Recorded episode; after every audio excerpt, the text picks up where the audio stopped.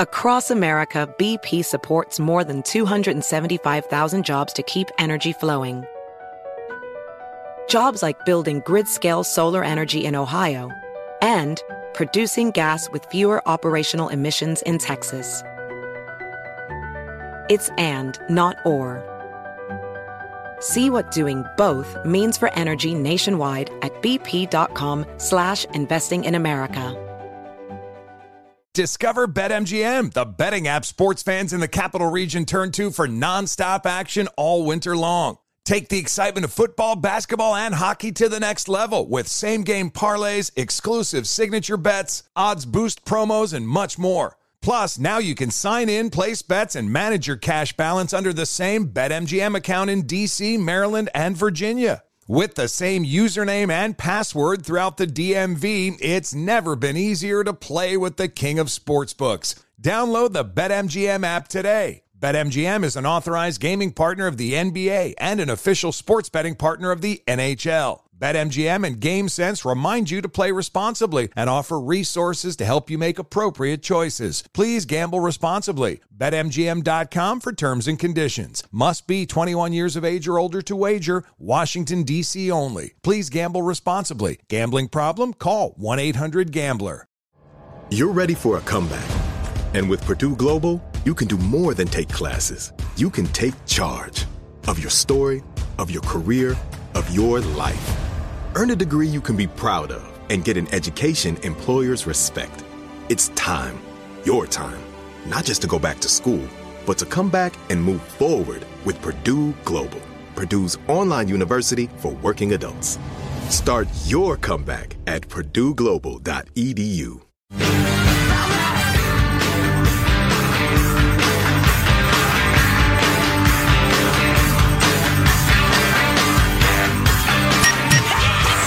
You're listening to the best of the Armstrong and Getty Show.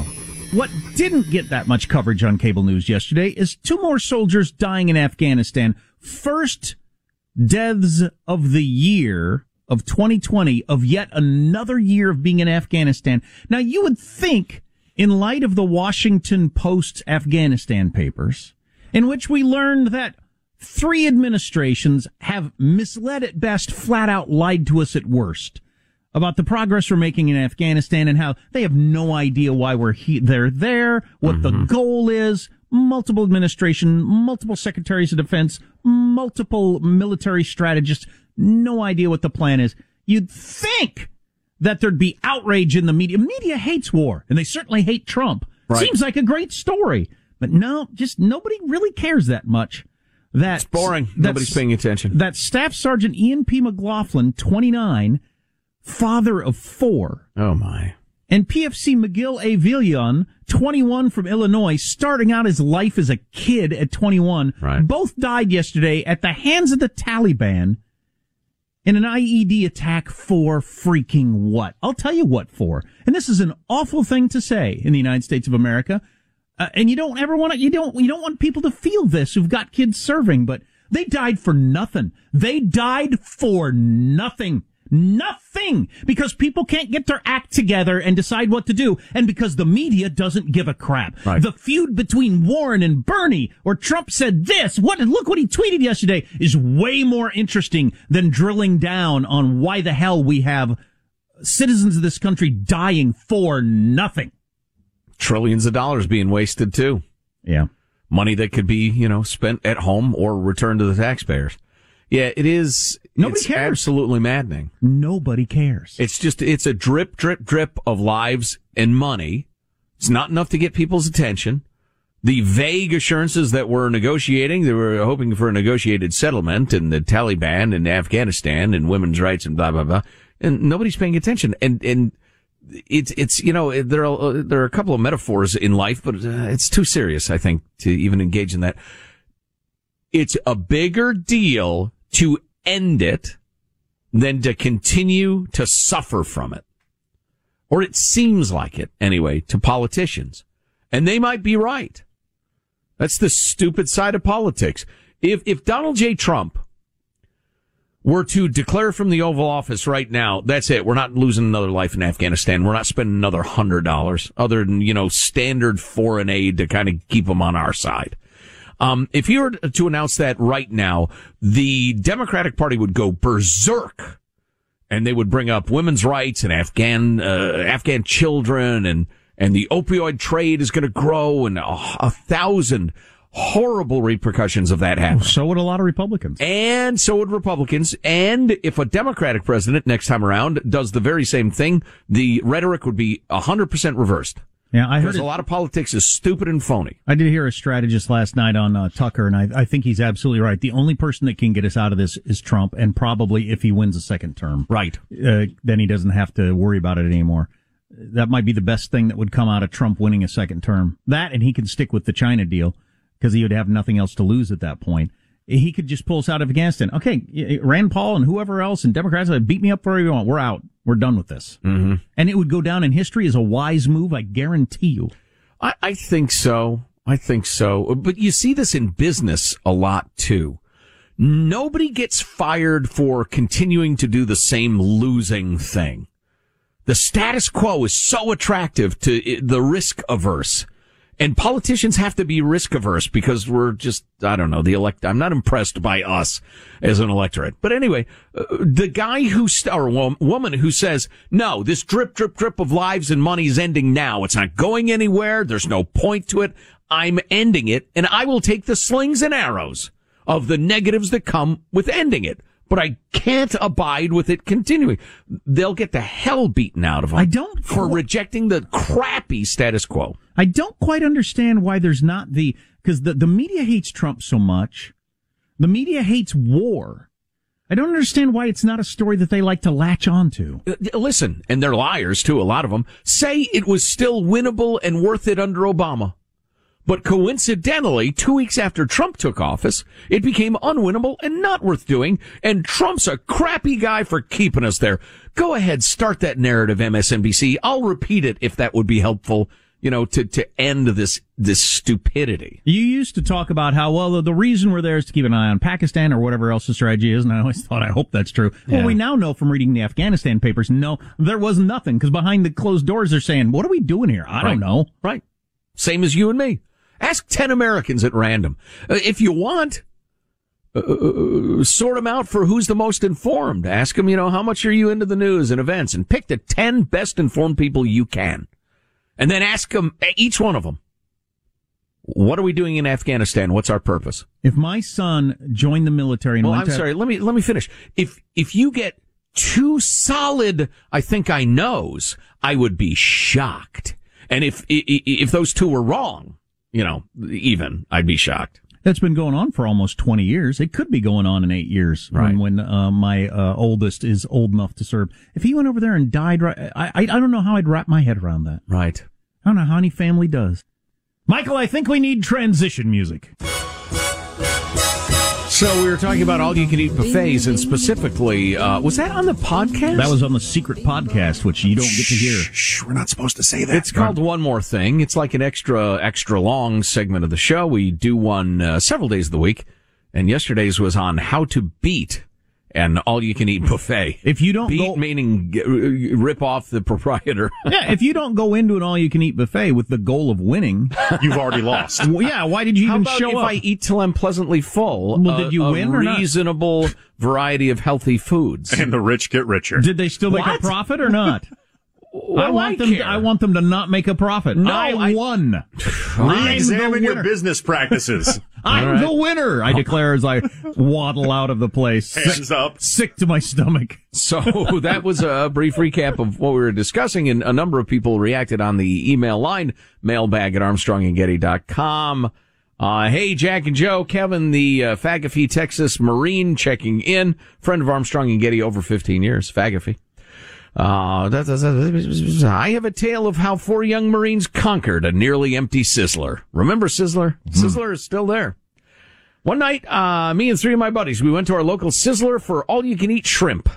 We ordered and powered through our first plates of tiny steak, six or so shrimp in our sides.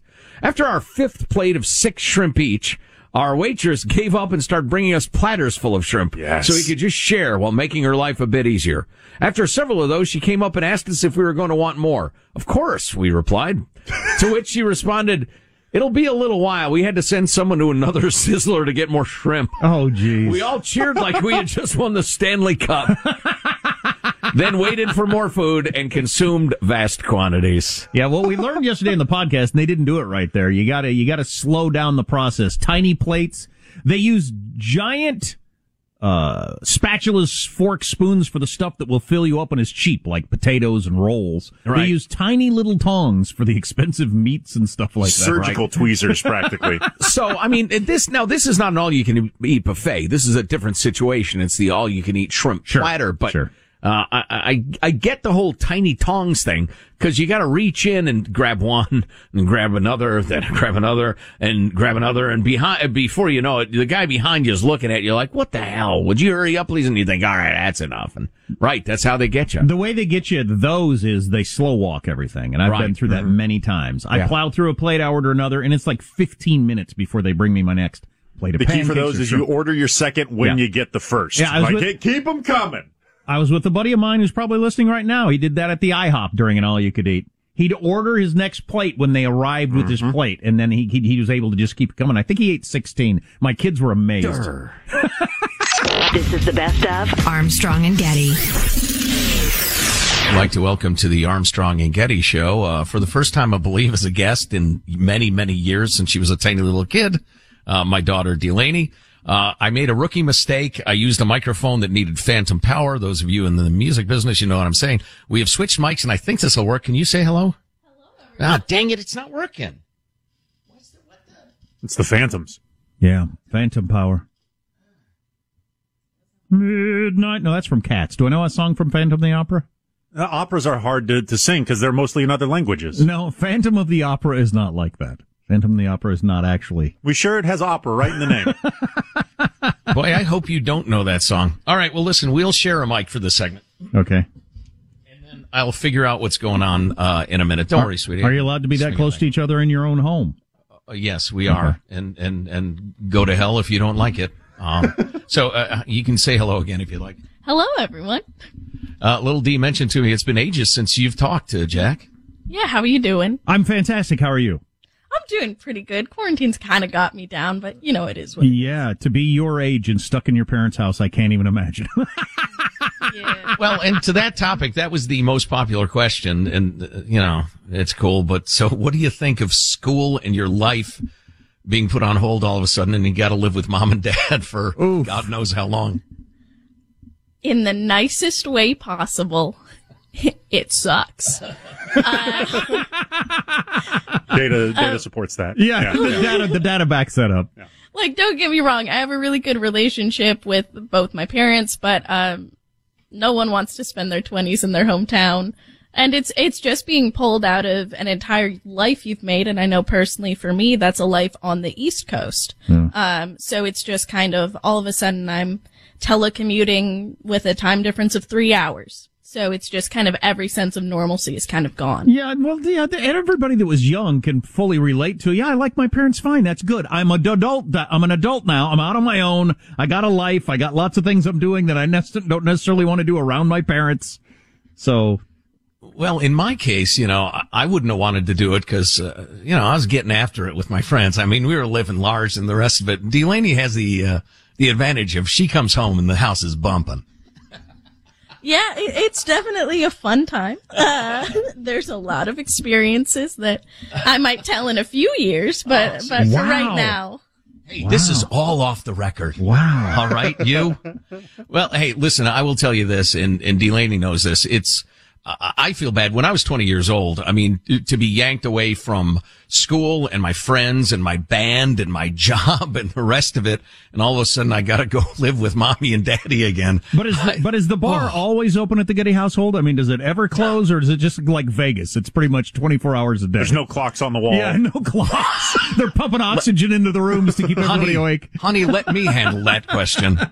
No, we're trying to be responsible. My God. we're trying. Sometimes Oh. the canasta games go long, but Yeah, I, I will tell you this though, and uh, I will speak for myself, and Delaney can merely roll her eyes and move on to the next topic. Uh, the cool part of it is, is, um, and this is true of my other two kids as well, is she is my offspring, but we're friends and we're really good friends, which is cool. And it's been crazy fun to have her home because we have these verbal jousting matches, um, just to keep ourselves sharp. And also we get to talk about the, uh, you know, the issues of the day and like some of the stuff you're studying right now, the war related stuff. You want to talk about that a little bit?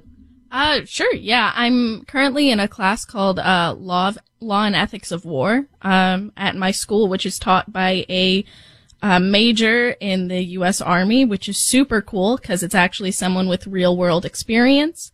Um, but it's definitely a lot of the things we've been talking about have been pretty extreme topics, like whether or not drones should be allowed in war, whether or not. Um, What do you think about a drone strike on the head of the World Health Organization? Would that be legal or? Yes.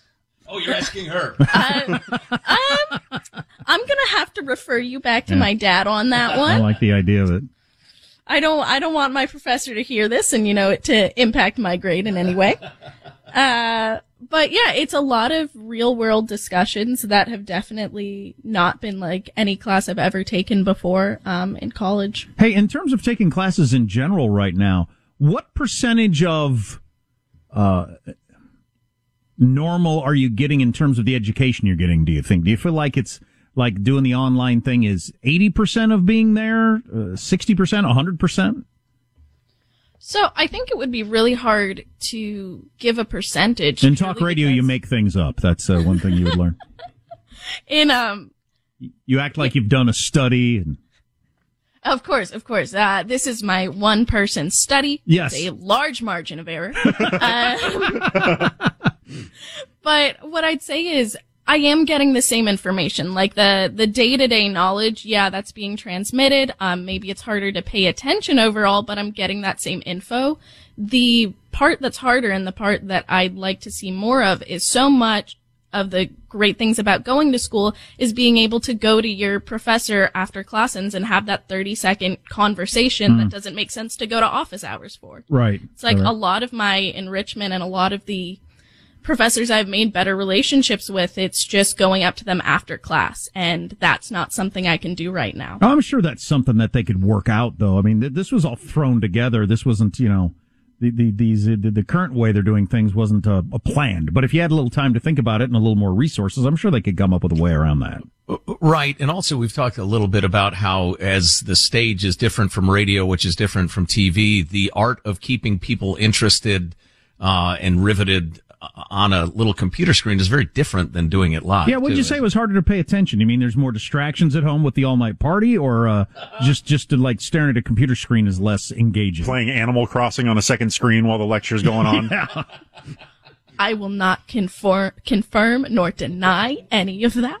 Uh, however, um, it's definitely, I think, just staying engaged. My professors who they've now put in our participation grade, you have to have your webcam on. Those classes are going a lot better than the ones who have said it's optional. Because when it's optional, Uh, Any not teacher who ever says this is optional, I might, even even when I was a little kid, all the way through getting older, I always thought you just told ninety percent of the people here they don't have to do it, and they're not going to do it. All right, You're just cheating yourself, Jack. Done. There's that one person study again. yeah, exactly, exactly. Well, hey, we had uh, listeners submit a bunch of questions for Little D, uh, which uh, perhaps in the next segment, she has chosen the one she would like to answer. And uh, why don't we do that? I have pre-deselected some of the most embarrassing and or um, uh, abusive ones. Some of you people really need psychological help, although the vast majority have been quite nice and, and, and lovely in spirit. There are So- people that submitted questions to your daughter Yes. that you don't that you- that, that weren't nice No, they From were the terrible. internet? from the internet, from social. You mean that people anonymously through Twitter did that? Yeah, I'm shocked to the core. Yeah, I know. It's disappointing. Armstrong and Getty. Across America, BP supports more than 275,000 jobs to keep energy flowing. Jobs like updating turbines at one of our Indiana wind farms and producing more oil and gas with fewer operational emissions in the Gulf of Mexico. It's and, not or. See what doing both means for energy nationwide at bp.com slash investing in America. Discover BetMGM, the betting app sports fans in the capital region turn to for nonstop action all winter long. Take the excitement of football, basketball, and hockey to the next level with same game parlays, exclusive signature bets, odds boost promos, and much more. Plus, now you can sign in, place bets, and manage your cash balance under the same BetMGM account in DC, Maryland, and Virginia. With the same username and password throughout the DMV, it's never been easier to play with the king of sportsbooks. Download the BetMGM app today. BetMGM is an authorized gaming partner of the NBA and an official sports betting partner of the NHL. BetMGM and GameSense remind you to play responsibly and offer resources to help you make appropriate choices. Please gamble responsibly. BetMGM.com for terms and conditions. Must be 21 years of age or older to wager. Washington, D.C. only. Please gamble responsibly. Gambling problem? Call 1 800 Gambler. Hi, I'm Cindy Crawford, and I'm the founder of Meaningful Beauty. Well, I don't know about you, but like I never liked being told, oh, wow, you look so good for your age. Like, why even bother saying that? Why don't you just say you look great at any age, every age? That's what Meaningful Beauty is all about. We create products that make you feel confident in your skin at the age you are now. Meaningful Beauty. Beautiful skin at every age. Learn more at meaningfulbeauty.com. Armstrong and Getty. This is the best of Armstrong and Getty. Right now, our riveting guest, my daughter Delaney, for the first time on the show in many, many, many years, home from college, whether she likes it or not. I think I got her mic working. Does it work now? Yeah, yeah. Can I'd you say, hear that? I'd say riveting is a strong word. Okay, there you go. That's better. Got it fixed in the nick of time, 15 minutes late. Uh, so we have questions from listeners, which was a terrible idea. So the idea was, uh, what questions do people have for your daughter? Yes. And and the ones you rejected were they a lot about uh, like uh, you? Was that it? There was one uh, that said, is he grumpy at home too? Except it wasn't that charitable. Right. That's actually not that bad a question, but, uh, what That was my questions- question. Okay. That's one of the questions I'm answering. Oh, okay. Oh, there you go. Yeah. All right, go ahead. What's, what's the first one? Um, so the first one, a lot of them were actually about our relationship, which I thought was kind of sweet, actually, and unexpected from the internet. Um, Well, this is our beloved Armstrong and Getty listeners. These are fags. so the first one was, what is some advice for us dads who want to keep a strong bond between our little girls and us? Oh, good one. Oh, that's sweet. Yeah, and um, you know, of course, feel free to chime in on this because I only have fifty percent of this. Uh, but a big thing with me growing up was I always felt like you and mom really trusted me. So it was one of those you trusted me to make dumb decisions, but not dangerous ones. Mm-hmm. Um, yeah, we'd send you off uh, with the uh, admonition: no felonies, no pregnancies. yeah, yeah. Oh, And so you're talking? I Oh, think I you're did talking that. about older, like high school and stuff like that, junior high, high school. Yeah, yeah. I mean, Gotcha. I think when they're little, you can afford to be a little more hands on, but especially what kept us close was when I kind of reached those teenage years.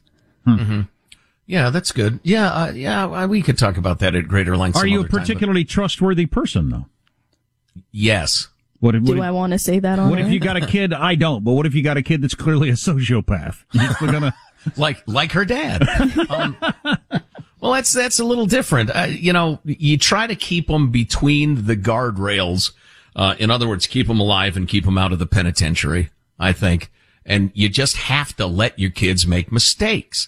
You have to teach. I mean, you learn through making dumb decisions. Mistakes and are awesome. I haven't learned through making dumb decisions. I continue to make them, but uh, I suppose In there's always a, theory, you have to learn Yeah. through making dumb decisions. All right, what else you got? Um, Well, and the other thing is, and it ought to be said, I have said since my first daughter was born, my girls are never going to be desperate for a man to love them because they're going to know their dad does. And so, you know, and That's what I keep thinking about the Tiger King, the the the, the, the and they're they're boys, but same sort of situation on the Tiger King. Just I can just see their upbringing Right. in them as adults and needing, you know, uh, anyway. Desperate for approval. I believe there is one Tiger King related question, isn't there? There is one Tiger King. Go ahead. really- Yeah, why don't we okay. hit that? Did So Carol- hey, I got a question for you. Did Carole Baskin kill her husband? Yes. Okay, there you go. No hesitation. yeah, no hesitation there. Um, so the, the Tiger King question was, which farm would you rather live on? Joe Exotic or Doc Antle's? Ooh, that's a Um, good one. And as a 20 year old young woman, I think for anybody who's seen the show, they might see some obvious reasons why I wouldn't want to uh, live on Doc Antle's farm. Yeah, that'd be a bad choice for you. Not an attractive man. Um, And the exploitive sex cult thing. you know, that part doesn't make me that mad. if it was if it was Brad Pitt leading it, then eh, maybe we'll check it Yeah, out. yeah, yeah. so I'd go in for general, in general, like, there we go. 100%. You be quiet, Sean.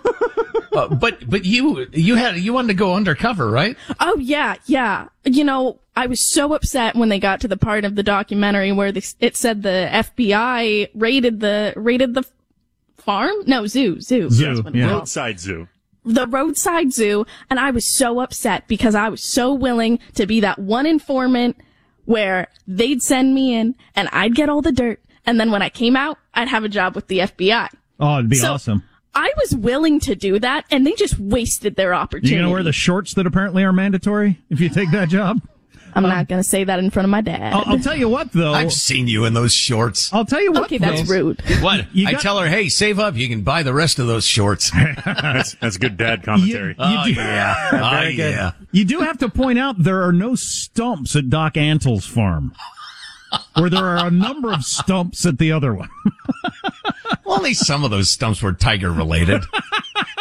when it comes to stumps, I think some is too many. yeah, yeah. yeah, that's true. Ocean needs to look into that. All right, what else you got uh, in the questions? Um, let's see. Uh, when transitioning from home to school, what has surprised you and what had you wished you known? Uh, a lot of the questions came from, especially dads whose girls were going to college. I'd say my biggest takeaway was, um, you don't have to be happy right away. I feel like the, the biggest thing that a lot of young college students are impressed upon is college is great. College is fantastic. Like you'll really become yourself, but it doesn't feel like that right away. Um, you know, you're gonna feel lost, especially if you go far away. It's gonna be a culture shock and just, you don't have to be happy, but that will come. Well, becoming yourself is hard. I mean, that's a hard thing for any human to do. R- right, and just being displaced like that, that's really good advice. There's nothing wrong with you if you're a little freaked out for a while. Yeah, that's solid life advice, just not even school related. But if happiness isn't immediate, that's that's an okay thing. I live in a college town and I can see people trying out their new look, especially the, the, the younger crowd. Th- th- I'm going to try, I'm going to try the cowboy look or I'm going to try the, I'm a goth person now. That guy doesn't normally wear bracelets. Right, exactly. well, you got to give it a try. We got like 90 seconds. What do you have? One of your favorites? There? Uh, yeah. When, um, your favorite sentimental gift from your dad, and I think this one kind of fed into the first question, but there's no physical item I can point to, but what I can point to is experiences that we had. Um, so like I came home from school one day and my dad said, get ready. Uh, and we drove to a train station and spent an entire day in San Francisco. Awesome. And that's what sticks out to me. Like those experiences, not just, okay, I got a My Little Pony one. Experience is not stuff. That's a good one. Well, and you know, one of my all-time faves was when you said you'd never actually seen it snowing, and so we just headed up into the mountains as far as it took, um, until we found snowing, and that was that was great. That was a good time. Uh, all right, one more quick one. Um, tell us about your tattoo. Are you fine with that one? Yeah, go ahead. Um, so actually, my tattoo is of a pumpkin. On, on your, Uh, it's on your face?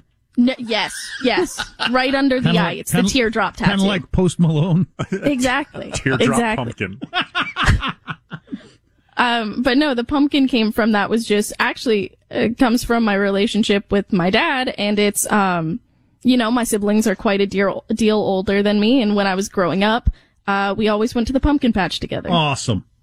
And and my nickname for you too, Yeah. which was private. I, it's private. That's Mhm. too much, but it's pumpkin related. anyway, uh, thanks for being on the show. Yeah, thanks. No problem. That's awesome. You're definitely the most appealing presence on this show in many years. Not surprised, guys. Check out the great new swag like the new masks at armstrongandgetty.com. You're listening to the best of the Armstrong and Getty Show.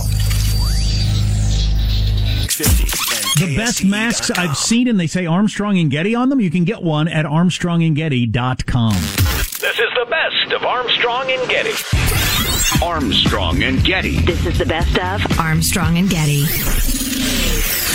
One of the difficulties of talking about something Matt Taibbi has written is that he's such a good, solid writer, and he, there's so little fluff in what he writes, you don't know what to leave out. So He's got many thoughts in his head. I'll I'll hit you with a, ch- a chunk of his uh, his recent story on white fragility, in quotes. Um, it, actually, one of the more amusing parts of this article, which I'm going to leave out, is he absolutely blasts the hell out of this woman, Robin DiAngelo, who wrote White Fragility. Well, he calls the book Horse ass. It's the right. number one book in the country, and he yeah. calls it Horse ass. yep. Yep.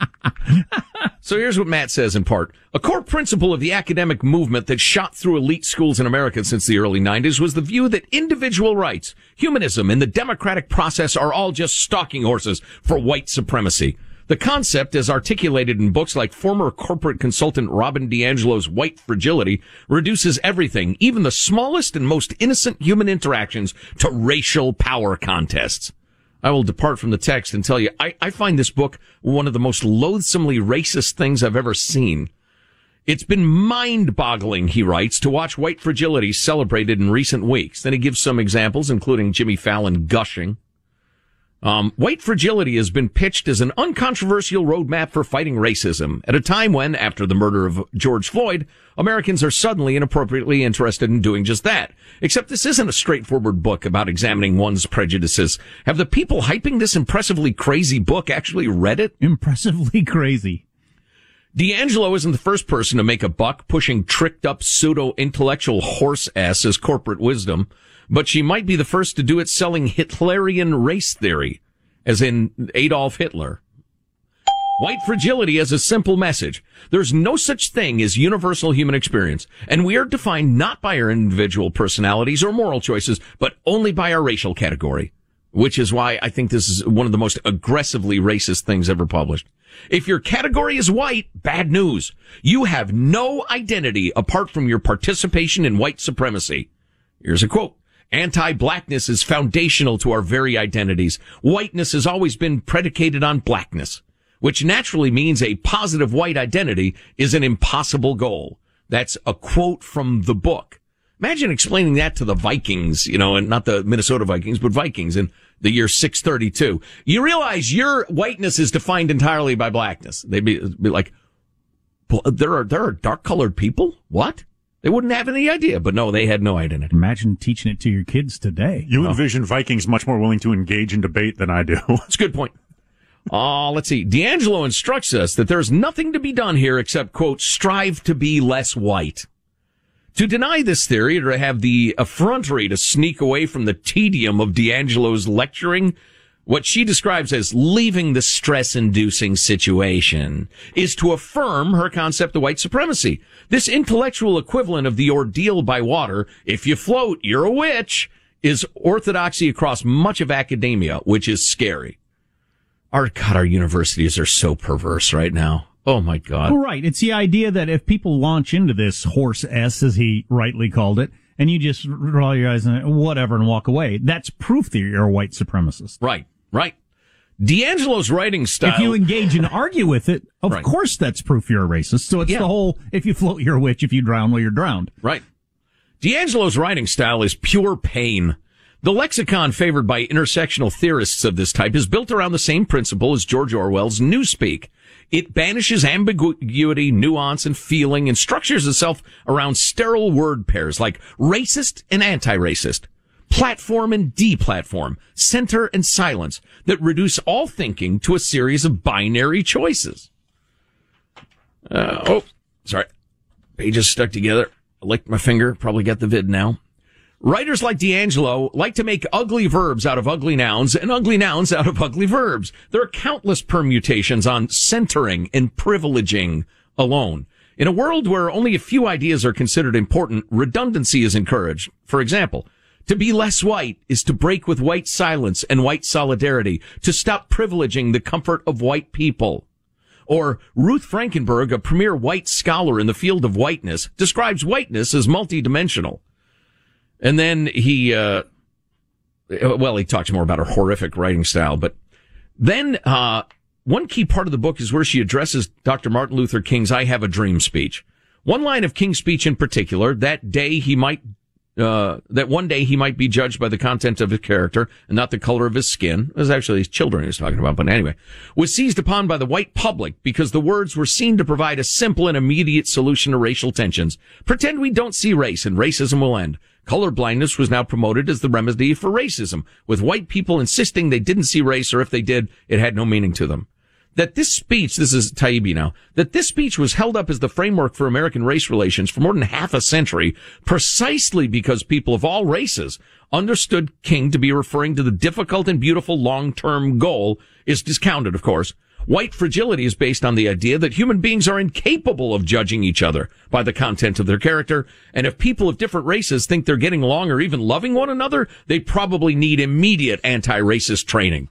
This is an important passage because rejection of King's dream of racial harmony uh, has become a central tenet of this brand of anti-racist doctrine mainstream press outlets are rushing to embrace. Yeah, I love that angle of it. I uh, I was wondering over the weekend because I heard another uh, thinker. This happens to be a right winger, but a similar idea that uh, the "I Have a Dream" speech was about how America has not lived up to its promise. You you know you wrote a promissory note, and then you you've you know uh, uh, uh, defaulted on it, right? To for Black Americas, for Black America. Well, the new belief is no, America didn't have a promise that it didn't live up to. It was always racist from the beginning. The, the, the, foundation is racism. Mm-hmm. So they're re- the purpose is racism. Right. So they're rejecting Martin Luther, Martin Luther King Jr.'s entire premise. I wonder at what point I really believe in the next couple of years we'll start to see MLK statues come down. Wow. Wow. That he will no longer be seen as somebody you can tolerate. Yeah. Because his his view is not well, as you, you just read there, his view does not match with the modern thinking of the most popular book in the country. Right. Right. Well, and it is notable that liberals like Matt Taibbi and James Lindsay, the professor from Portland State, and then Bill Maher and, and, and the whole list of them are terrified by these new theories because they know they will lead inevitably toward more racism, not less more hatred, not less, more discrimination, not less. It's, it's absolute poison. And you people, you poor, overeducated white guilters are drinking the poison. You're going to be part of the, the cause of terrible things in the future. Just one more note, uh, to illustrate how stupid this book is and how badly written it is. This is back to Matt Taibbi, and we will post this piece at armstrongandgetty.com. We're working on it right now. The most amazing, the book's most amazing passage concerns the story of Jackie Robinson, quoting from the book, uh, White Fragility. The story of Jackie Robinson is a classic example of how whiteness obscures racism by rendering whites, white privilege, and racist institutions invisible. Robinson is often celebrated as the first African American to break the color line. While Robinson was certainly an amazing baseball player, this storyline depicts him as racially special, a black man who broke the color line himself. The subtext is that Robinson finally had what it took to play with whites, as if no black athlete before him was strong enough to compete at that level. Imagine if instead the story went something like this. Jackie Robinson, the first black man whites allowed to play Major League Baseball. Well, you know, I could refute it, but uh, Taibbi has won awards, so I'll just read it. there is not a single baseball fan anywhere, literally not one, except perhaps Robin DiAngelo, I guess, who believes Jackie Robinson broke the color barrier because he, quote, finally had what it took to play with whites. Everyone familiar with this story understands that Robinson had to be exceptional, both as a player and as a human being, to confront the racist institution known as Major League Baseball. His story has always been understood as a complex, long developing political tale about overcoming violent systemic oppression. For DiAngelo to suggest history should recast Robinson as the first black man whites allowed to play Major League Baseball is grotesque and profoundly belittling. Robinson's story, moreover, did not render whites, white privilege, and racist institutions invisible. It did the opposite. Robinson uncovered a generation of job inflation for mediocrity white ball players. Uh, well, that's kind of a distraction for baseball fans, but The point is, freaking nobody read that situation like Robin DiAngelo says everybody read it. Nobody. This book is phony. It's poison. It's garbage. So he, he goes on in that article to get into the times that we're living in now, cancel culture and all that. People everywhere today are being encouraged to snitch out schoolmates, parents, and colleagues for thought crime. The New York Times wrote a salutary piece about high schoolers scanning social media accounts of peers for evidence of anti-black racism to make public. Because what can go wrong with encouraging teenagers to start submarine, submarining each other's careers before they've even finished growing? Wow. There's a movement among high school kids, and the New York Times thought it was fantastic. Go through your, your, your, the other people in your class's social media accounts. Find the racism bring it forward so that they can be punished for it. And they quoted one kid uh, uh, saying, I can't imagine, you know, somebody saying this and they go on to be a lawyer someday. Yeah. Well, and what's incredibly dangerous, and you all know this, right, is that they brand everything racism. The word racism has now been twisted to mean, or racist has been twisted to mean anybody who opposes us. So if racism is everything, racism is nothing. So they've they've absolutely enabled real racists. You're listening to the best of the Armstrong and Getty Show. Armstrong and Getty. Infiniti presents a new chapter in luxury, the premiere of the all-new 2025 Infiniti QX80, live March 20th from the Edge at Hudson Yards in New York City featuring a performance by Jon Batiste. The all new 2025 Infiniti QX80 is an SUV designed to help every passenger feel just right. Be the first to see it March 20th at 7 p.m. Eastern, only on iHeartRadio's YouTube channel. Save the date at new-QX80.com. Don't miss it. 2025 QX80 coming this summer. Does money stress you out? Let Facet flip your financial chaos into clarity. Finding Facet immediately put us at ease. Facet's innovative approach to financial planning ensures your money works as hard as you do, enabling members to experience the joys of having your finances in order. And that makes us Facet for life now, I guess. Visit Facet.com, F A C E T.com to learn more. This ad is sponsored by Facet. Facet Wealth is an SEC registered investment advisor. This is not an offer to buy or sell securities, nor is it investment, legal, or tax advice. These testimonials are from current Facet members who are not compensated. All opinions are their own and not a guarantee of a similar outcome. Farm to store in days, not weeks. That's 80 Acres Farms. Did you know most salads travel over 2,000 miles to reach your plate? But not 80 Acres Farms. Their crisp salad greens and herbs are food less traveled. They stay fresher for longer in your fridge. My salad lasts all week long, which means less food waste and easy meal planning. Oh, and did I mention there's zero need to wash these greens? Because 80 Acres Farms uses zero pesticides. Visit 80acresfarms.com to learn more and find their salads and salad kits at your local Harris Teeter.